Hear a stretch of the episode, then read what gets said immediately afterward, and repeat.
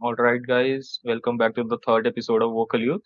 This one is a little special because we have our first guest today, and we are, by the way, we are from the future. ये अभी live record नहीं हो रहा है जैसे जैसे guest के साथ बाद में हम लोग intro record कर रहे हैं तो just to fill you up on our guest, uh, he is Mr. Neil De Silva. He's a author, a book writer, and and specifically a horror author. Basically, he has written more than 12 books.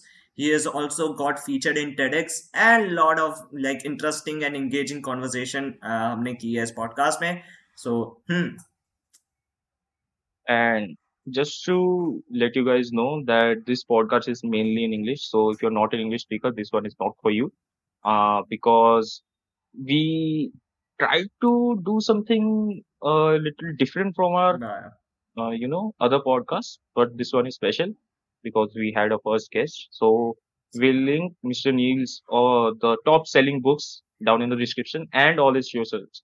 So make sure to check them out, follow him, and enjoy the podcast. A special guest for you today, Mr. Neil D'silva. Yeah.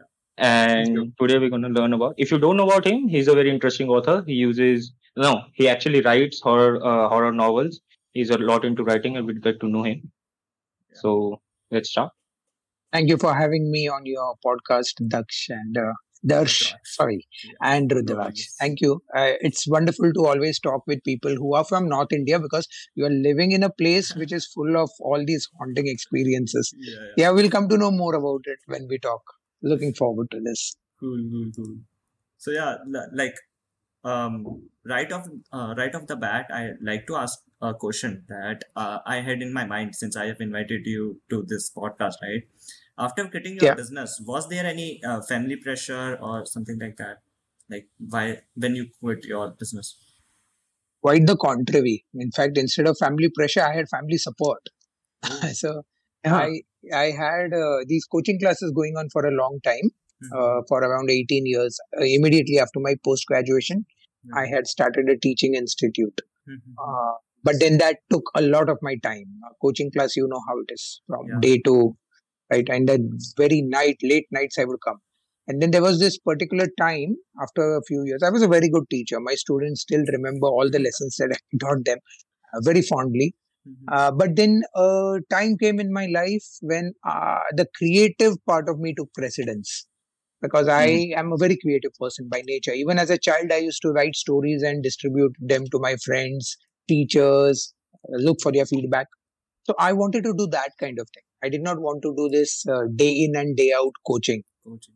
And I also saw my students learning from me, going ahead in life, going all over the world. And I was there stuck in that one Digi classroom. So I, I, I, I was in a particular kind of state. I won't call it depression because that's a very strong word, Strong. but I was feeling quite low about myself. And this happened when I was somewhere, uh, when I hit 35. Call it midlife crisis if you want to. Yeah. So at that time, I thought that I need to revamp my life. I need to do something with this, and this is not the direction I want to take. So we were on a vacation, me, my wife, my kids, and uh, on this vacation, it was in Goa. I, after all the, you know, one particular night there, I told my wife that uh, I don't want to continue with the coaching class because I'm not happy with the way that uh, it, it is not fulfilling me anymore. Mhm. So then I told her the plan that I have always wanted to write a book. Even as a child, when I used to read the novels of Edgar Allan Poe and uh, Bram Stoker, Mary Shelley, even Agatha Christie, Jeffrey Archer, I read a lot of crazy stuff. Also, Enid Blyton, for that matter. We, we all start with Enid Blyton, right? So when I used to read those books, even as a child, apart from enjoying the stories and the characters that were in it, Mhm. I also wanted to create such worlds. I wanted, but it, it was one of my subtle, suppressed aspirations to have my name on the cover of a book. And this ha- was always there. But then you know how life took me in this journey where I was just making money. And then uh, that, that was the time. Like in my late 30s, I told my wife, I cannot do this anymore. We have, we are secure. Now I want to uh, continue with my passion. And she said, yes. fine, go ahead with it. And uh, that's how it worked. So there was never a moment of doubt.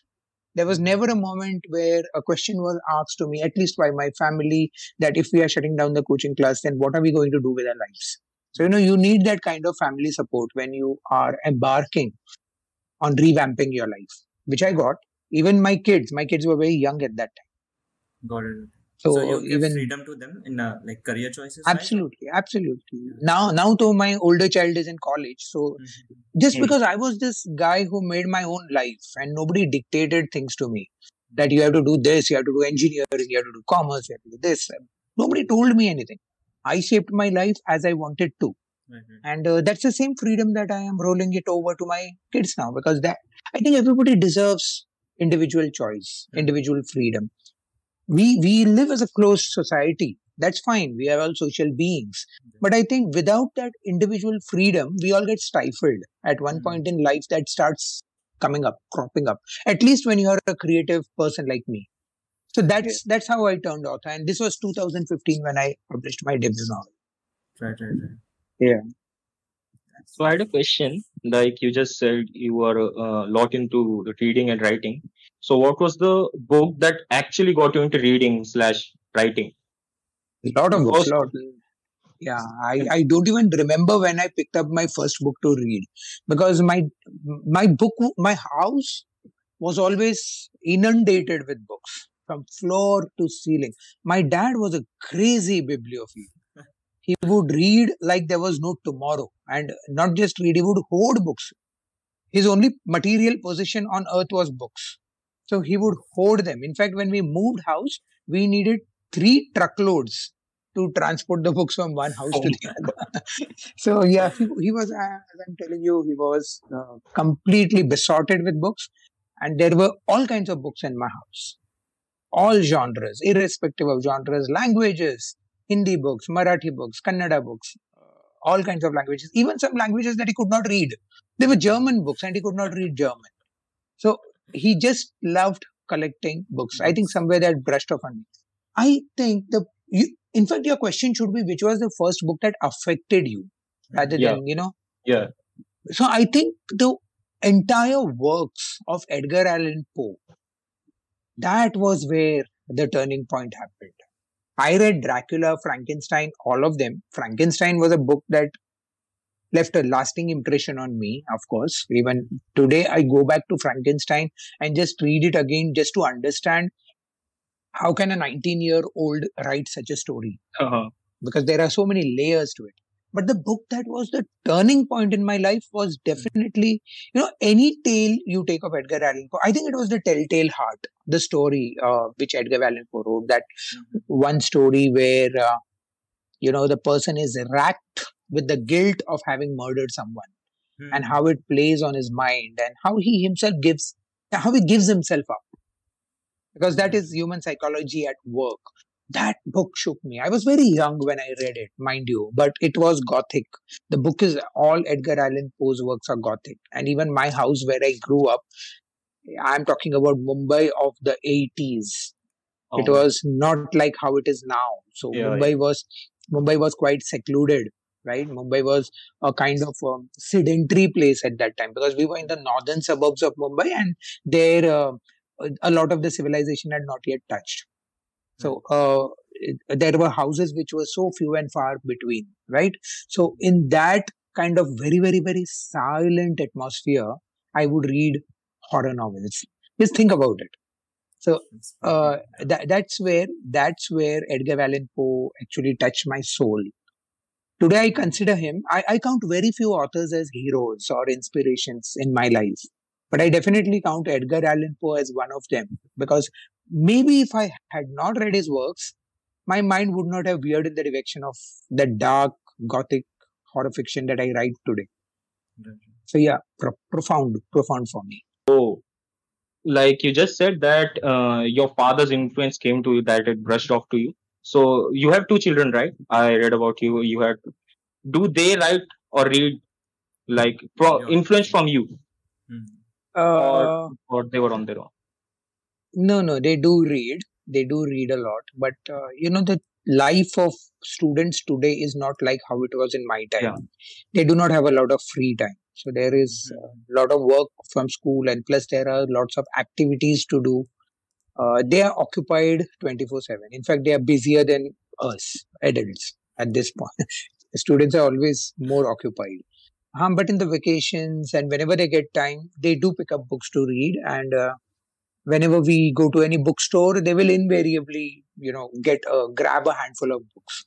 So yeah, they do read. I will not say influenced by me because I never tell them that you have to read. I, I don't force anything upon my children, whether it is about their eating habits or dressing habits or the friends they make or whatever. It's uh, I give them the freedom. Yeah, but if you know, if I see something's going wrong, then of course I'll interfere. But uh, otherwise, I don't like that mindless enforcing of rules upon children. You know, because they then then they grow up suppressed and that Yeah. always backfires i i need them to grow in the way they want to grow or they are meant to grow rather you know so yes they do read their favorites right now range from wimpy kid to Yeah. to right away i'll take lord of the rings so they read anything and everything Right. it's uh, the complexity of the subject does not matter to them Mhm. uh, my my daughter is now reading Pygmalion and stuff like that, and she's just twelve. So uh, it, Oh, it's it's like that. Yeah, so they do read a lot of stuff. Uh, they do write also. So both of them have Cool. gotten published in uh, online publications and stuff like that. But this is not something that they are pursuing seriously. It's Yeah. like uh, kind of a hobby. Yeah, because see, the world is so open now, right? Yeah, now nowadays, a lot of people are writing without knowing that they are writing. Like we are writing blogs, or we are writing on Facebook, we are writing on Instagram. We are also creating podcasts, which is also a kind of content creation. It is content creation. So we are all, in some way or the other, creating content Mhm. uh, without our knowledge. And even books are evolving. So what we are talking about books like the paperback, hardback models, they are also different now. We have ebooks, we have uh, things that we can just read off the net. So yes, people are getting published in so many ways. My kids are also exploring those things. So while uh, maybe some Puritans won't call them as writers, writers, but they are writing in their own capacity, in their own ways, which I think we should encourage. Yeah, that's that's great. Have you ever scrapped a book that you have completed or like half completed? tons of those. yeah, so what my method is, I am always looking around. I'm always observing stuff. I'm always reading and researching. If something strikes me, a nice core concept, then I jot it down on my notepad. I keep it there. Mhm. Now, if I want, if some idea stays in my mind for even months afterwards, then I take it up and I start uh, creating it into a big story, into a book. Now, sometimes what happens is I, I don't plot my stories. I'm not a plotter. I cannot sit and outline and I cannot do that. So I just start writing off the bat. And uh, suppose if it works, I know it after a few chapters. If it is not working, I am all ready to chuck it. So, or at least put it on the back burner till the time uh, inspiration strikes me again. Now, this has helped me a lot because I have a lot of these unfinished drafts Mhm. and uh, i'm into web series as well i Hmm. when it comes to books i have written 12 books so far Yeah. and i i have like four more uh, proposals or you can say agreements already i'm writing those books so four more books are in the process of being written so i think by the end of 2023 i'll have 16 books published and uh, i'm talking about uh, both uh, self-published books as well as books published with uh, the leading publishers of the world, such as Penguin, HarperCollins, Hachette, uh, Rupa. Yeah. They are all my publishers. I'm working with all of them. And I'm also writing web series. I'm also writing for shows. So currently, Oh. I'm writing for four web series. So they are all at uh, all in the developmental stage right now. But uh, I am the writer for them. So I've just started this last year, and these things take a long time to make. So when I write these web series, Mhm. uh, we always need fresh ideas to start with. Mhm. So that is where that idea bank and all those unfinished drafts come in handy. because I take those ideas and I try to uh, fulfill them into some semblance of a story. So yes, this is how uh, Like, do some you of use the any tools while writing? Uh, any tools while writing? just my Mac and uh, my keyboard. That's it. Nothing else. Okay. Nothing else. many I'm I'm a very I'm I- I'm a very atypical author. You know, you uh, when we say authors, the common uh, idea that is that a person sitting in a lonely room, having endless cups of coffee, and uh, listening to soulful music, writing like that. No, not at all. I'm quite an outgoing person, and I, I just write when I, inspiration strikes me. So, yeah. So no tools. I, I I don't I don't like there, there were a lot of uh, web applications nowadays to help uh, supposedly help you in writing. Like there are so many tools so i tried them also when i was in my very early stages but they didn't work for me i like to build story the way i want to build it i don't want a website template or a structured program to tell me how to do things it won't work for me that That's way. very because sometimes they like manipulate the sentence into something else which don't actually want to say or convince Yeah. the reader. yeah you're talking about grammar tools and Grammar uh, tools. language Yeah. tools Mhm. no Yeah. i i have never even uh, i mean installed or downloaded grammarly i don't even know how it works because i don't need it. I i'm i'm good. I, I was an english teacher myself for so many years so language is not a problem with me. And then i have a battery of editors working with me. For all my books there were about two or three editors Mhm. to fine tune the book to what it comes out in print so with that kind of human power Mhm. yeah with that kind of human power creative human power you don't need the robotic power the machine power so, That's creative though. yeah Mhm. works So for me that way. about about the books about writing, like what is an uh, like average amount of time which takes to complete one book? Mhm. very interesting question now if i had written only one book i would have told you a specific answer to that. But since i have written so many books a dozen books and more going on because the manuscripts are all done i will say that a few books have taken me as short as one month to write. Like uh, my my most well known books or one of my most well known books yakshini. That took me just about 21 days to write the 1 lakh word draft so the first the first draft of it. And then of course the editing process took uh, its own one year more. Mhm. but the first draft came out within that because yakshini was so uh, i mean i could see the story so clearly. The characters the settings the scenes one after the other. And the story was just kept on building up in my mind. And the characters told me the story. So sometimes it happens when uh, the characters talk to the author. That's right.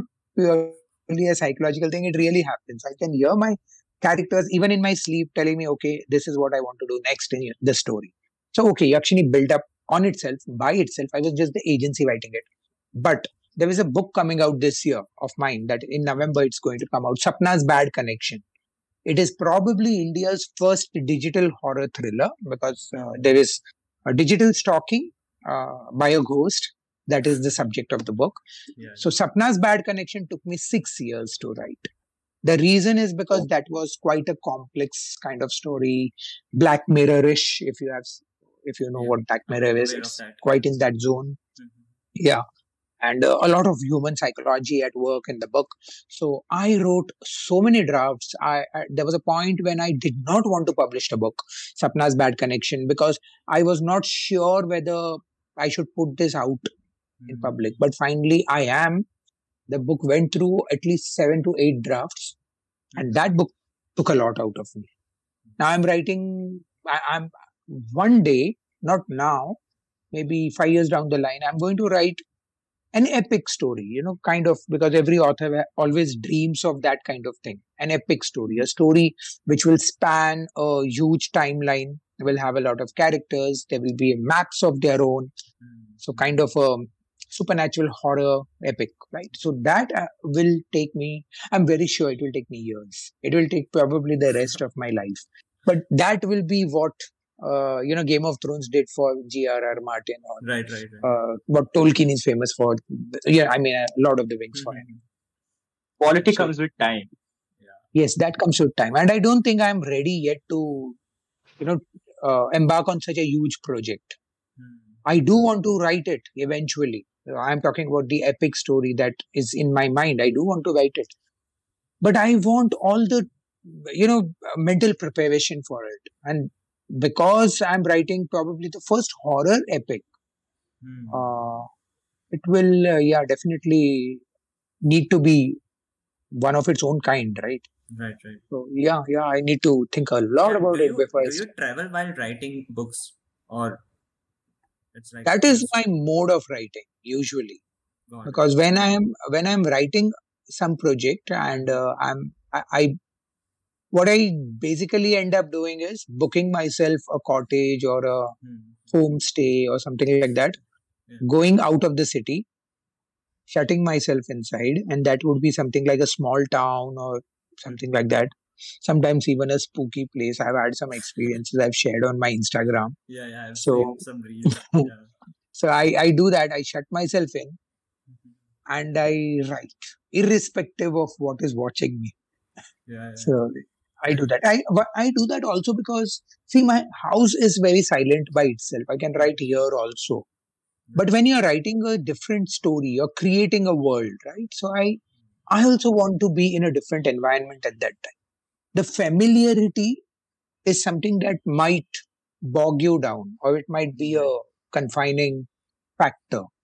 So I need newness. I need to change my space when I'm writing something. So yeah, I do travel for that. And I think I advise, in fact, every author to try that. When you're writing a book, just change the setting where you are and ideas flow. Interesting. That's Alright, interesting. so you mentioned your Instagram. Uh, I I just checked your Instagram yesterday. I saw that you are a lot into fitness. Hmm. Oh, yes. So, what is like a routine, like a normal routine which you follow? Uh, so before that, I'll tell you that I was uh, I, I was in fitness all through. I mean, from my from about 15, 20 years now. Mhm. But I let go. I took it easy, and uh, somewhere around five years ago, uh, I lost the thread of going to the gym and uh, you know just being fit. And then what happened is the pandemic and all happened. So we were all stuck in our homes. So that time I became very unhealthy, actually very unhealthy Right. and my work also was writing so sitting on uh, my life was very very um, you know not at all an example of a good life because i was just sitting on one chair almost 16 hours a day and i was stress eating because i was just sitting there. I was ordering on swiggy and stuff just like that no end to it. And uh, I, I i was watching netflix and chilling. So apart from the writing. So that made me very unhealthy. So three years ago my weight had touched like 86 kgs. Right. so it had become yeah i, I had become it, it was in the category of obese. And uh, i could not even move around. And then all those backaches started. Chest aches started which were very scary. I went to the doctor. Doctor said heart is fine but you have really put on weight. And uh, blood pressure was threatening to go high.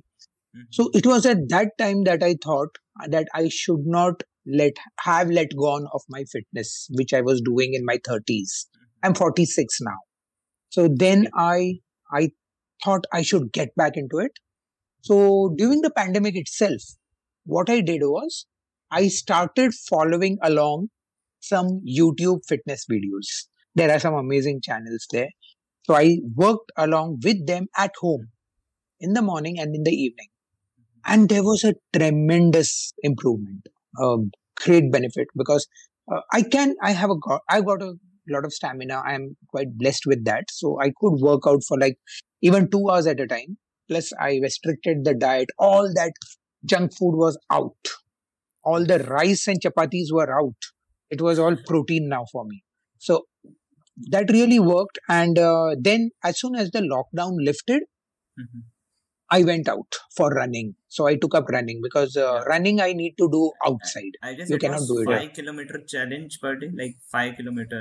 Yeah, five five kilometers is nothing. I mean, I I mean for me it is a lot because I did not run in my life till uh, about one and a half years ago. I had never run before that. So yeah, now I'm doing like a five kilometer everyday challenge. Of course, uh, Mumbai rains have uh, taken over, so now Yeah. since a few Yeah. days I'm on a break. But still, I do run five kilometers a day, uh, daily. Sometimes it touches ten kilometers when I'm in a mood. On occasion, I've also gone to 21 kilometers, and now my weight is like 65, so like 21 kgs down. Plus, I'm so much fitter. I'm writing better books. I'm writing better stories, and more important than that is the mental boost that you get Hmm. the self the confidence that you get in yourself that uh, now you can do things because earlier i did not have this confidence i was very sluggish i just wanted to lie down and be sedentary so i uh, again this is an advice to all creative people that we work our mind so much but i think Mhm. along with we have to also work our body because that you know that adage a healthy mind in a healthy body. Yeah. that's true that you need that. Otherwise your creativity dampens. Yeah. I'm, I'm planning to run a marathon hopefully. I don't know if i'll be able to do it but i'll definitely take up that challenge and see how it goes. We will support you on that marathon for sure. thank you so much thank you that encouragement is also needed that's why we are on social media right that's the whole point of it is important as well. yes yes yes very much yeah. So, like, while you write so much of horror, right? So, do you have face any par- like sleep paralysis or Hmm. like? you I, I did speak about that also on my um, uh, okay on a YouTube podcast. I've not Mhm. spoken uh, about it uh, on um, you know other social media yet. I will, Mhm. but yes, I am a sufferer of sleep paralysis, Right. and this started when I was like I think yeah, I was in my twenties. Hmm. Uh, when I had just started my coaching class that I told you about. Right. Right. So, Yeah. you know, my life was like I was I was freshly out of my college, Mhm. and I started this coaching class. Young, you know, that young dynamic guy who wants to take on the world. You get the picture, right? 21, 22 was my age, Mhm. and uh, I was working a lot. Uh, mornings also I was teaching. I would come back late at nights. Oh, afternoon I had only a short gap when I would return home for lunch and a little nap. It was during those afternoons that uh, sleep paralysis happened to me.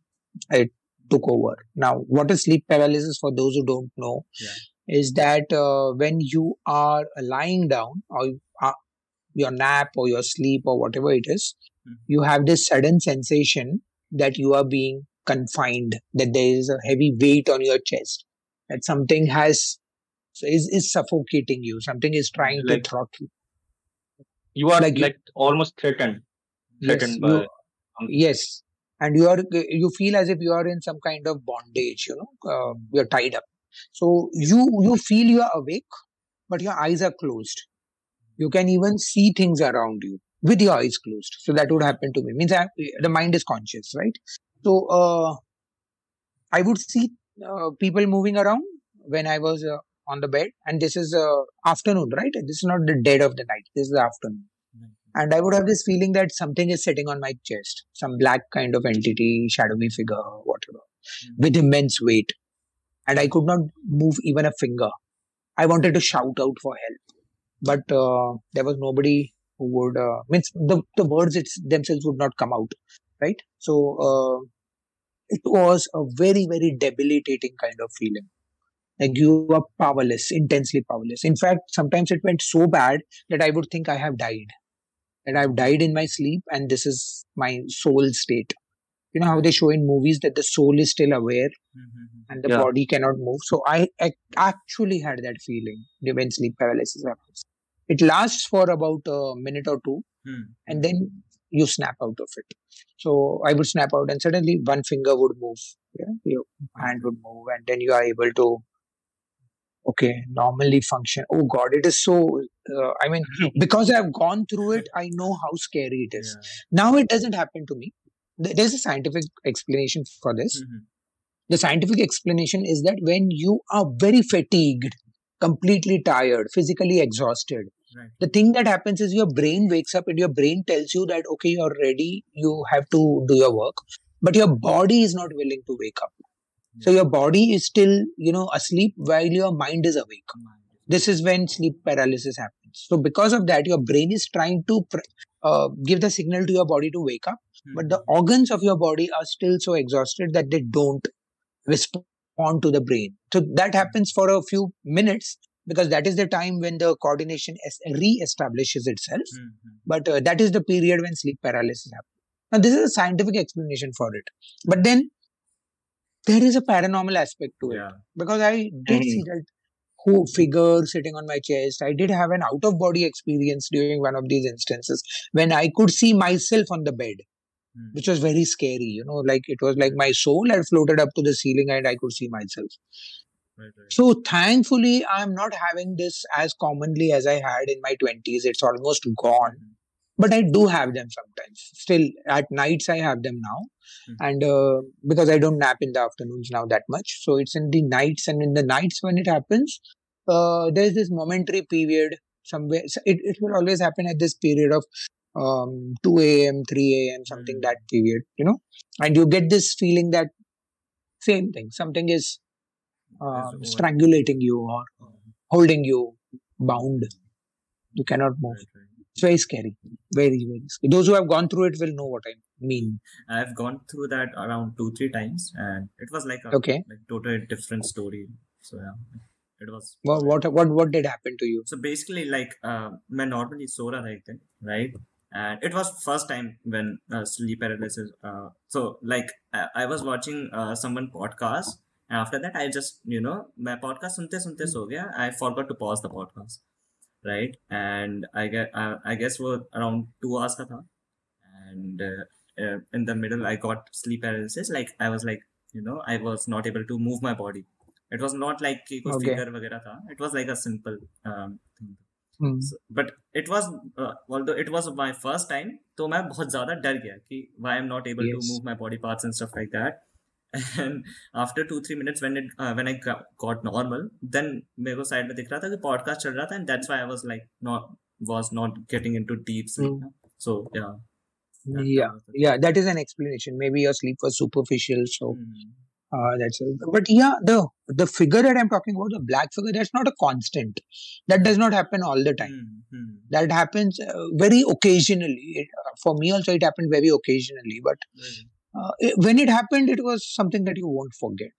So, sometimes you like you don't see any figure but you feel uh, like there's someone who is watching you yeah you feel yes. you know fear uh, you get that. I think it's purely psychological. I don't mm. believe there is any anything supernatural attached to it. Hmm. Uh, but uh, you know our mind plays tricks on our, ourselves especially when i was watching your beer uh, podcast with beer biceps. I was so i yeah. was watching at night uh, with my few of my discord friends. And when mm-hmm. we completed the podcast and uh, like sony ja tha, and i was getting you know spooky vibes and stuff like that. Yeah. So, yeah that's yeah I mean. yeah. so yes when you listen to uh, horror or when you read horror or when Hmm. you write horror yeah what happens is you amass these uh, negative vibes Hmm. Hmm. because that is the thrill we are uh, letting ourselves into so you Hmm. know what happens is because of that uh, your mind plays tricks right so yeah th- i think that's the reason for it. But i think it's a good thing. It's a Hmm. good thing to subject yourself to fear sometimes. Right. Yeah. The thing is uh, i have a philosophy. And that philosophy is that we cannot avoid fear or being Hmm. afraid. We try to deny its existence. We try to like there are some people who will never watch horror never read horror. Even if you Hmm. tell them a horror story they'll say nahi sunna hai mujhe mat bolo. You know there are people like that Yeah. but the real world is filled with horror right? How can you stay away from that? I think reading horror listening to horror it's an essential part of our lives because it emboldens us. It tells us like and we know a part of our mind knows that this is imagination this is fancy. Yeah. But the horror that is there in the real world hmm. that how will you face if it ever comes to you? If you cannot face the horror that we have created the fanciful horror that hmm. i'm talking about. So hmm. that is why we lend ourselves to that thrill. And that is why i feel everybody should read horror. Yeah. I'm not talking about read horror of the most perverted kind not necessarily but even people who uh, i mean okay aren't our fairy tales also horror in a way? Think about Yeah. it. Hansel and Gretel, what we hmm. read growing up, it has a witch in it, right? A witch who traps children in the middle of the jungle. Hmm, hmm, hmm. For a child, that is horror. What is Beauty and the Beast? Beauty and the Beast is the story of a beautiful girl living with a beast in his castle and alone. right. Again, horror. The story of Rapunzel, which children read so nicely and all that. Rapunzel is They the story of a girl Yeah. Yeah. trapped in the top uh, at the top floor of a tower and there's a dragon protecting her now that's scary i would be scared if i was on the top of a tower and there would be a dragon hovering around all the time so the thing is we have been fed horror all our lives without knowing that we have been fed horror they are horror novels only thing they are not branded as horror and that is why parents feel that it is all right to give them to children It's safe to give. Yeah. it's safe to give them to children. They are not. Okay, Right. I'll talk a little bit more, which might be a little bit more, you know, like Right, controversial probably. Yeah. No. But issues. isn't there horror? Isn't there horror in our epics as well? Yeah. There is. There are demons, there are vampires, there are ghouls, Yeah. there are rakshasas, there are asuras, and they are doing all kinds of stuff. Right. And right. it is scary. Hmm. Can you avoid that? No, there we lap it up. Right. there are some forms, some folk art forms in India where people paint their faces in scary Yeah. avatars and they dance. Now, if those faces they come to you, I mean, you think about them in the middle of the night, you're going to get scared. Yeah. This is all the subtle horror that we Mm. have in our culture. But despite that, when something is labeled as horror, we Mm. try to run away, Right. which is, I think, hogwash. I think we should all face horror. I think you should, you should, you should embolden yourself through it. Just because something is not, uh, I mean, something you don't want to face, it doesn't mean that it will not happen in your life Right. we are going to do that. For example, I was very uh, cowardly as a child. Mhm. I still am. I don't believe myself to be a very brave person. Right. I was very cowardly as a child. I was scared of anything and everything darkness, loneliness, uh, people who died. You know, I was scared of those things. Mhm. Uh, how I overcame those fears? I overcame those fears in my childhood itself. I'll tell you an interesting anecdote, which I also plan to share on my Instagram later on. Right. But okay, I will sh- give it to you also. Now, there was this First on vocal youth. Yeah. no, I don't know if I've said this before. I don't even know if I, I remember if I uh, said this on the Beer Biceps podcast, but I'll I- I'll share it with you nonetheless. Right. So I was very scared of you know darkness uh, in the uh, as a child and unknown places. Everybody is that's fine, but I was like deathly scared. I would actually think that darkness is not a, si- a silent thing. There's there are entities in it Mm. and if you go in the darkness they will trap you take you somewhere and you know that my phobia was very personified in that manner so i would see things in the dark and i would have the illusion of those things being alive moving talking like even now uh, when you sleep sometimes uh, at least it happened with me i was alone at home sleeping uh, and uh, it was night of course uh, i woke up and i saw a figure sitting right next to me god i was so scared so when I saw that figure, I somehow, you know, it took me a mo- minute or two to reconcile myself. Mhm. Then I realized that it was not a figure; it was just a towel kept on a Mhm. chair, but it was in that form that it looked like a figure. Yeah. So my mind did that. As a child, this was very, very deep. Hmm. And there was this one time, I think I was just 11 or 12, when I woke up in the middle of the night and I was again taken up by that fear Hmm. that I was sleeping in one room. Our house was a like 2 BHK room at that time. Mhm. So I was very scared of the other room where nobody would sleep. Okay. All of us would sleep in the first one room, you know, we're very small children at that time. Mhm. So I was very scared of that other room. But that night, I was, you know, something overtook me. I can't describe what it was, but it was something that just snapped and he said that, why are you so scared? What is there in that room? Let's go and see. So what I did in the middle of the night, everybody was asleep, my parents, and I sat up. And uh, I, it took me so, so much time to, you know, like just uh, steel myself for what I was going to do. And I didn't even know whether I would do that. I got up, Right. still seeing my parents. I mean, I mean, okay. Then finally, I took a step. I came out of the room. That room, that dark room, was there ahead. Mhm. I I was petrified. You know, I was almost like stunned. But then, in that daze only, Mhm. I just walked. I just went ahead. I just entered the room. I entered the room, went till the end of it, and came out. I don't know what I saw, what I did. I just went and came out. Now, doing that had such a cathartic effect on me. It was a therapy. Hmm. My fear of the darkness went away.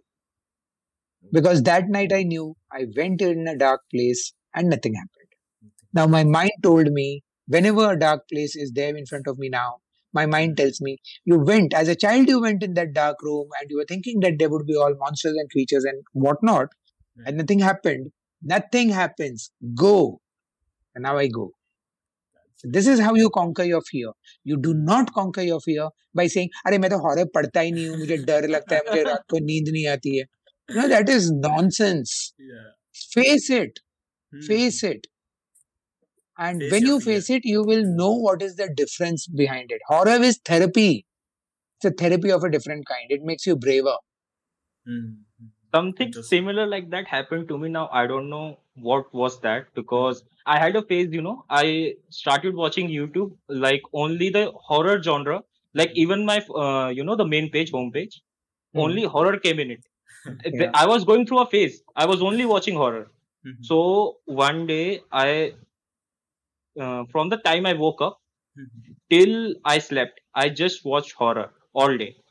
Okay. Now that, now that is excessive. I would not advise anybody to yeah that. yeah that is Okay. what gets interesting now that Mm. i slept okay now i don't know what happened randomly exactly at 2 a.m i went to bed at 10 a, uh, 10 p.m Hmm. exactly at 2 a.m i woke up and i had a uh, like heavy feeling in my chest like something was on top of me heavy feeling and very strong very strong. So and i couldn't sleep. I uh, every time i closed my eyes it was like something was hovering over me. So i couldn't sleep. Uh i you know uh, i started scrolling through youtube not watching horror this time. Uh, Ah. i woke up till Yeah. 5 to 6 a.m until the daylight came out. And this same cycle almost uh, repeated itself for like four days. I it, Hmm. i don't know why but i used to keep waking up at 2 a.m exactly at 2 a.m Yeah. i don't know what happened to me Yeah. That, was something yeah that was a really you know like out of the world experience for me You know, we have something called as a biological clock. Hmm. So our mind sets ourselves to that clock, and that is the reason. If you have woken up at a particular time and had an experience, next night also your mind will tell you to wake up at the same time. So it's like uh, for me, I never need an alarm. I never need an alarm. I wake up at four in the mornings because I go for my run. So I don't set an alarm for that at all. Just if I I woke up one one morning at four, I went for a run. I enjoyed the process. Now every morning I automatically wake up at that time. So the same happened happened with you also, I suppose. yeah the yeah distuff side. Right. and the thing that scared me most was uh, i googled that that I keep mm. waking up at 2 a.m. and they scared me one something about angels and demons. I I, yeah. I I, I told my mom and she said nothing nothing will happen. Just be free. but in India there's like, like a lot of things like jhad yeah. and stuff like that. Yeah, if you're mm. getting wake up jhad karao maine. yeah, that is the that is the I think the stupid part of our horror that is there. Okay, uh, so now uh, Rudraksh, for your experience also, you know, I'll tell you something that 3 a.m. is called as the witching hour. yeah I don't know whether you're sure of whether you know this. Aware So of it's said that it is the period when all the spirits are most active. it. Hmm. Now, you know, we are sometimes asked questions like, ये भूत सब रात को ही क्यों आते हैं? दिन में क्यों नहीं आते? So Yeah. the thing is, uh, from what I know and from what my paranormal investigator friends tell me, Mhm. the ghosts and spirits are there all the time. Hmm. But you know, we do not understand them. They are energies we don't feel because the daytime is abuzz with activity, right? There is traffic, there's this, the electricity is going on, and so we don't see them. But it is in the night that when all the other lights are off, that Mm. that is the time when only their energy takes precedence, you know, priority. And that is where you can feel the ghosts and spirits in the night. And 3 a.m. is this optimal time of silence. Right. It is exactly bang in the middle of the night's period. So that is the reason. Uh, in fact, if you Google this, Mhm. uh, the majority of sleep deaths, you know, the sleep deaths, Yeah. people who die in their sleep without explanation. A lot of people, uh, a lot of these occurrences do happen. I know personally a student who was just like 16. Right. You also look like 16, 17. Don't get scared. Mm. So there was a student of that age, and uh, he was napping in the afternoon with his his mother was also. This was afternoon that I'm talking about. Mother was watching TV, and the boy was on the uh, sofa like thing, and he was um, he had just come back from school, so he was resting. He shut his eyes.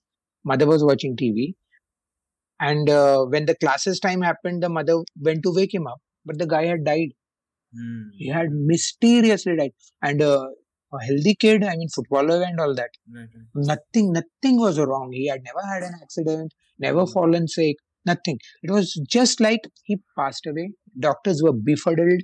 There was, there is no solution to this at all, unless the mother was lying and did something. Mm. But of course, mother, no. So, of course. so this, this was no, no, no foul play at all. So this happened in the afternoon, but right. statistics reveals that the majority of the sleep deaths they happen at around three and four. Mm. So that is why that is why it is said, and uh, this is actually a strong advice also that if you if your eye ever opens at three or that zone, Mhm. don't get up from the bed. Mm. Just don't get up because your mind is also you know in that very strong restful state. Mm. It's not just I'm not talking only from the ghost and uh, paranormal angle. I'm also saying that this is the time when your mind has gone in that ebb, you know, that complete right. bottom of the curve. Mm. restful state. And if you wake up, suddenly your mind has to come to that alert state, which is very dangerous. That is why things can, may happen. Like you may just fall down and bang your head somewhere. Yeah. yeah Even that can happen, and you may die because of that. Mhm. I'm saying you don't get scared. I mean, people may die Yeah, because of that.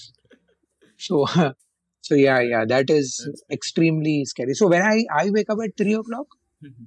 in the uh, I try not to come out of the bed, but I four four fifteen is the time that I feel it is safe, and because now my body is attuned to it, so it's fine. It's a habit now. Yeah. And now it's a habit, yeah. So That's- yeah, but So you work with paranormal investigators or like they give you ideas to like book कौन से Hmm. topic पे लिखनी है and stuff like I that? do. Yeah, yeah. Uh, so I have written two books with paranormal investigators so far. So Hmm. one is Haunted. Hmm. Haunted it with, is with uh, Jay Alani. He's a very very famous Yeah. paranormal investigator. If you Right, Uh, right. he's everywhere on Google. He has got very uh, popular podcasts going on, and he's Yeah. directing a movie now. Mhm. Uh, Haunted has ten stories of uh, his paranormal investigations, which he did in the most haunted locations of India, including Kuldhara, Bhangarh. These are you know very very scary places to go to. Right. Mayong village, which is in Assam, which is considered to be the birthplace of evil, uh, Mm, of black magic Mhm. birthplace of black magic of the world. It's Mayong in Assam. Uh, Lambi Dehar mines, which are in Mussoorie, where Right. 20,000 people were supposed to be, you know, killed in one night. It was somewhere in the 90s. Uh, it was a landslide of or something like that, which happened within the mines. Right. An enormous number of people died.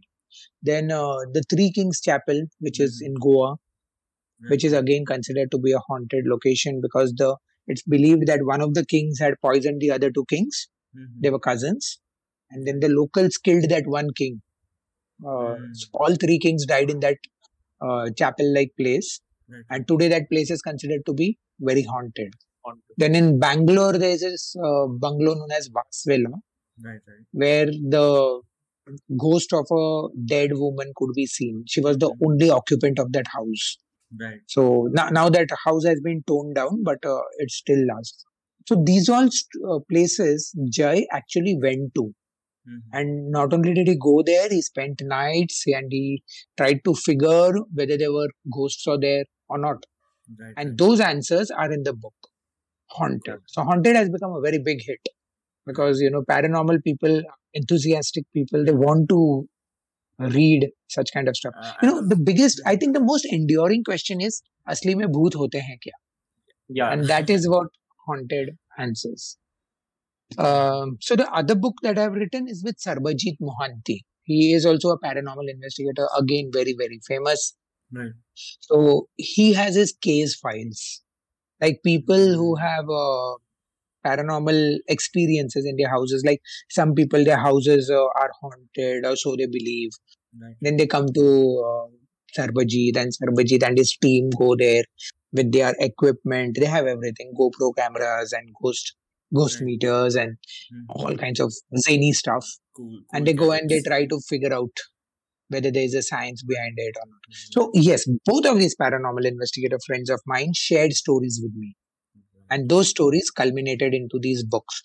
Mhm. So Interesting. it's interesting to know from these people because these are real life ghost hunters. Mhm. You know, people who actually, Actually. go on this journey to see whether there's a ghost out there or not. Mm-hmm. While we are in denial and we say ki bhoot nahi hota hai, nahi hota hai, nahi hota hai, Hanuman Chalisa padho.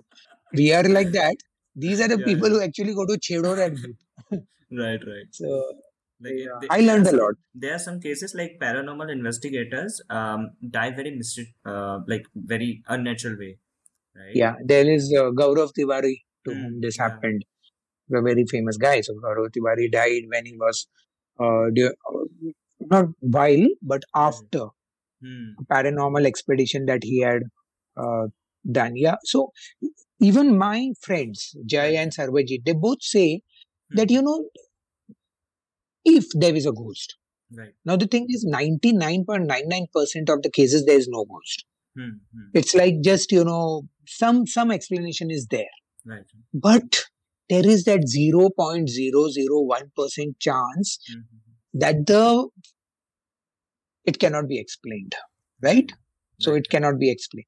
So at that time you are in this gray area where you think a ghost is there. This is the time you should not come out just like that. Now gaurav's mistake i i would like to say call it a mistake was that Mm. he came back despite finding something in that location. Probably. We don't know the mystery yet. Okay? Mhm. the family doesn't uh, say nobody says gaurav is gone god rest his soul but we don't know the answer to that. What Sarbajit does when he actually encounters a paranormal activity in a place Right. is to cleanse that area. Now there's a way to do it. Paranormal people believe that burning something like because see this is all energy right? Right. so you have to somehow evacuate that energy from that place. You have to let it go. If it is really a spirit we don't know what are spirits. And we are all science people. We believe in formulas and stuff. We want proof. Hmm. but even then we know that everything cannot be explained by science. Yeah. so if there is a spirit indeed there is a spirit then you should not tempt it. Hmm. you should then let that spirit pass and try to figure out what that spirit wants and just let it go away. So sarbajit allows that passage. They create that kind of thing you know so that they go. It's not done by tantric puja and ojha baba and all. That is That's a different. i don't have a word for it. That would be considered politically accurate or proper so let it be.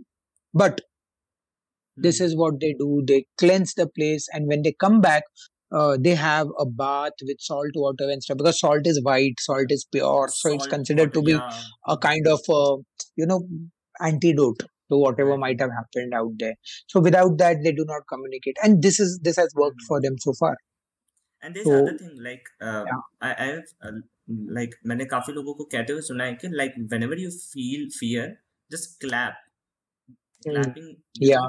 yeah that वो अलग ही वो कर देता है like दूर कर देता है जो you भी- know the scientific explanation for this uh, Yeah. i i because you sorry, because you're science people i think uh, Right, right. you know about the autonomous nervous system that we have Right. the sympathetic and the parasympathetic Hmm, hmm, hmm. so the sympathetic nervous system is the one that tells us that there is danger there is fear Hmm, hmm, hmm. and that is the nervous system that uh, makes our heart beat faster sweat come out right it also uh, makes the blood rush into our legs so that we can run so Yeah, this is what the sympathetic nervous system does hmm, hmm. now if you want to allay or remove that sense of fear, Yeah. just clap. Now, when you Mm. clap, what happens is your nervous system activates faster. Body So hack. it, yes. So what happens is your body becomes alert, and you are also telling your brain, snap out of it. Yeah. Right, right. So this is all the play of your nervous system. Nervous system. And uh, so there is a scientific explanation for that. So I agree. Just clapping or just snapping your finger, you know, Hmm. or just talking to somebody. Even if there's nobody, just talk to yourself. Yeah. I do that. So I was in Yeah. uh, this another experience. I was in Lonavala for a writing trip. Mhm. Actually, not Lonavala, it was Khandala, I think. Yeah, Mhm. Khandala it was. Mhm. This is a hill station in Maharashtra, Right. quite close to Bombay. So I went there for a writing trip. And uh, Khandala is a hill station. So there was a main road, Mhm. and my hotel room was a little one kilometer away from the main road. Right. That one kilometer was very scary and dark. So, uh, and you know what? I did not like the hotel food. So for dinner, I had to go to the main road and Mhm. eat. And then it would become dark, which means in the darkness, I had to walk through that one kilometer to go to my hotel room every night. I was there for about seven, eight nights, right? Right. Now, going through that, one of those nights, I had a real, real spooky experience. Mhm. So this was like, of course, there, you know, it, usually when the place is so dark and lonely, dogs at least are there. You know Yeah, how yeah. it is. But on this place, I never noticed on the first night and second night that why there were no dogs also. There were no dogs, right? Right. I did not notice. So one first night I went, I came back. Second night I came back, and then I wrote my horror novel. And third night I think it was Mhm. when I was coming back. I was walking on that one kilometer road, and I suddenly a little bit inside where there was no way to go out also, and this way also I was somewhere in the middle. I felt that something is there. Something is there behind me, on my shoulder, like you know, just behind my Oh, shoulder. yeah, Something is there. You don't you get that insane feeling that suddenly Mm, something is yeah, watching. like- Yeah. Right, right. So now I had no guts to turn back. I mean, turn back to look. Right? I had no guts. I had my phone in my hand, and the uh, first uh, the flashlight was on. Mhm. So I just put the camera on and I he- held it like this, so that Mm. uh, in Yeah, selfie right. mode, so that I could. So Right. there was nothing. Turned like this. There was nothing. Okay, but I took a pic. Right. So there was nothing. Right. Then I kept walking, just holding it like this, so that if anything is there, I so you know, there's also this theory that if ghosts see that you are watching, then they don't make apparate. They Mhm. don't come. Mhm. Then I walked somehow, and uh, you know, I I, I can't uh, explain that walk, but I came somehow. No running because you know, if you run, then dogs will run after you, and that is Yeah, yeah, yeah. dangerous if they are anyway. So I kept walking briskly. I came. I saw the hotel ra- lights. I was relieved. I came back, and then the photo is still with me. I saw that photo. It looks clear. I mean, it looks like there's nothing, but there is a kind of a sh- darker shade within the Mhm. darkness. I don't know how you can explain it because Right. it's all like foliage, leaves and trees and all. Yeah, yeah, yeah.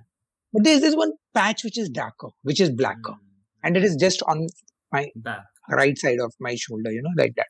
So there was that something, and then I was like, after that, I didn't go on that road alone. Even dinner I had early. I mean, I got something in the hotel room in the evening itself, Right, right. and I had it in the night, but I didn't go out. Eh, So see, this kind of thing happens. Now, my paranormal investigator friends, when I tell them such episodes, Mhm. what they tell me is that you are writing horror, so that means you are provoking that world, Trying to and they come to know into that yeah, this this is the guy who is writing about us. Mm. He's writing about ghosts and spirits. So let us go and meet and say hello. yeah, yeah. So that is probably the thing, or maybe it is just my mind. My mind is crazy. I I was like uh, watching your reel and you, you were talking about whenever you write at night, uh, they're like you feel something is you know watching you and you know while you writing. So yeah, Yes, I've this was the exact place where I was writing Maya's new husband. oh, uh, where I had that very, very creepy first feeling. I was mhm, writing my book, Maya's New Husband, and that was that very horrific scene where the revelation happens and Maya goes into the sanctuary part where she sees what her husband is actually up to. And mhm, that scene was very difficult to write because uh, she doesn't see her husband right away. Of course, there were first body parts and all, all over, and it's a very creepy place. I was writing that scene. It was about, I think, 1 a.m. or something. I was writing, writing, writing. And then sudden this exact same place okay? Mhm. this same room. And i had this sensation like something whooshed past. Mm. that was the thing. And then bus that was enough. That was enough. And i shut the mac ran into my bedroom and slept. Then i went right. Yeah but you know the- can be but can be psychological. But at that Mm. point of time when it happens even though something west past you actually feel it Feel it. Mm. that cold sensation does happen to you Right, right. Kind of a sixth sense almost. it is it is a sixth sense probably it's a sixth sense because i think without a sixth sense you cannot really write horror Right. Mm. you need to understand fear you need to understand how the other side manipulates you and this cannot happen with that normal imagination that you have Mm. for instance an author who you know like deals with romance and stuff cannot really write horror very well. Yeah. That's true. i'm talking about the college romance. I will not name anybody. All are my friends. We are all authors but you get the picture. Mhm. now if you tell them to write horror why can't they write horror? Because horror is a very pure and unadulterated feeling. See i'll tell you. While writing love stories you can pretend love you can pretend romance you can fake romance Mm. Mm. while writing comedy also comedy is also a very tough genre to write Right. but while writing comedy also you can fake laughter Mm. Mm. Yeah. but you cannot fake fear fear is so pure and raw that you will show fear the expression of fear only when you're really afraid You if cannot you are, imagine fear. You have to feel the fear. you cannot yourself. imagine and you cannot even fake it right? If hmm. you want to yeah. just that's very difficult like even if you ask actors you know actors film hmm. actors hmm. you tell them ki acting karna hai alag alag emotion hai. You have to act as if you are in love easy chalta hai. You have to act as if you are happy ho gaya. You have to act as if you are sad ho gaya. You have to act as if you are scared. Now hmm. that is the challenge. Hmm. because how will you show your lips being white? Yeah. how will you show your pupils being dilated? Right? Because all these are the things that happen. How Yeah. will you show goosebumps right? So That's that you cannot what fear does to you Mhm. is really a physical thing. Right. whereas happiness and all is just okay we feign it. We Mhm. it's superficial muscles controlling it. But fear comes from deep within. And that is the reason you need to strike that chord. And horror writers also horror readers are need to be highly they, they sorry they need to be highly intelligent Mhm. because we have to leave enough for the imagination Right, right. and the horror readers you guys have to imagine enough Mhm. both ways it works That's interesting. So you know, like uh, after your podcast with Ranveer, Beer Biceps, like uh, it it was a very hit podcast. It was Yeah. everywhere. So Mm. like of, of course you got a lot of like uh, people's attention. So how how was that after it got hit? After it was posted, how did it affect you? okay i don't know how much of it of this i should say but when uh, ranveer uh, his team invited me to the podcast Right, right. i knew who beer biceps was but i did not know beer biceps very well Oh, so i had to do my research and uh, of course then i saw that okay this is this crazily famous guy who almost all of india is following Right. and uh, he of course he pops up on my timeline he used to and uh, he is so wonderful i'll tell you um, Mhm. um, now as a person that i have met him but at that time i did not really know the extent of his popularity Mhm. sometimes it happens Right.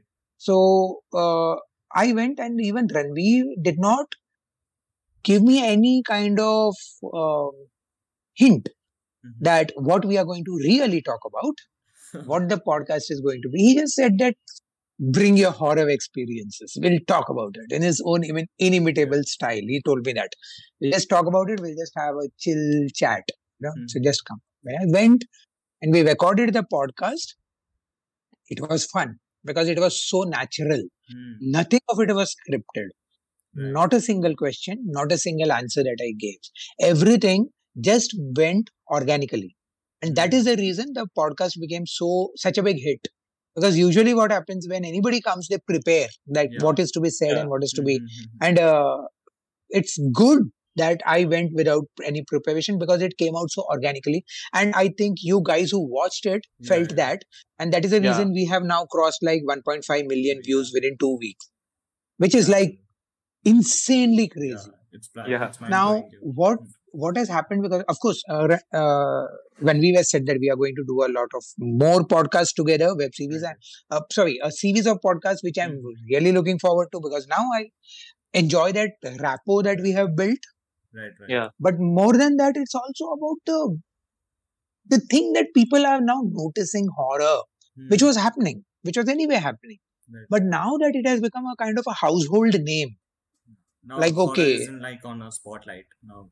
Yes, and plus the thing is that even I have got encouraged Mhm. from Ranveer's wonderful podcast to have my to share my stories on Instagram more.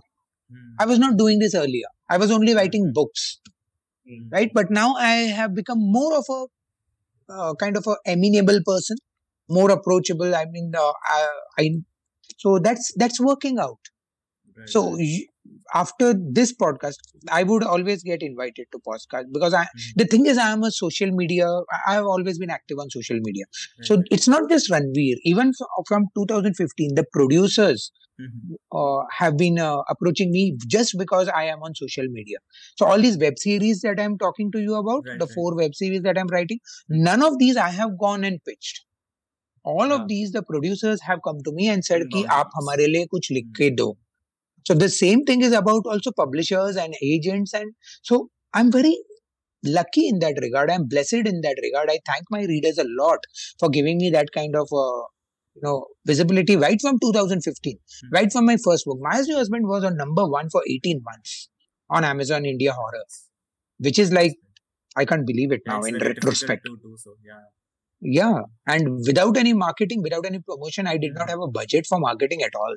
Mhm. Okay, so now what is happening? What has changed is books wise, I was already on the cusp. Uh, Mhm.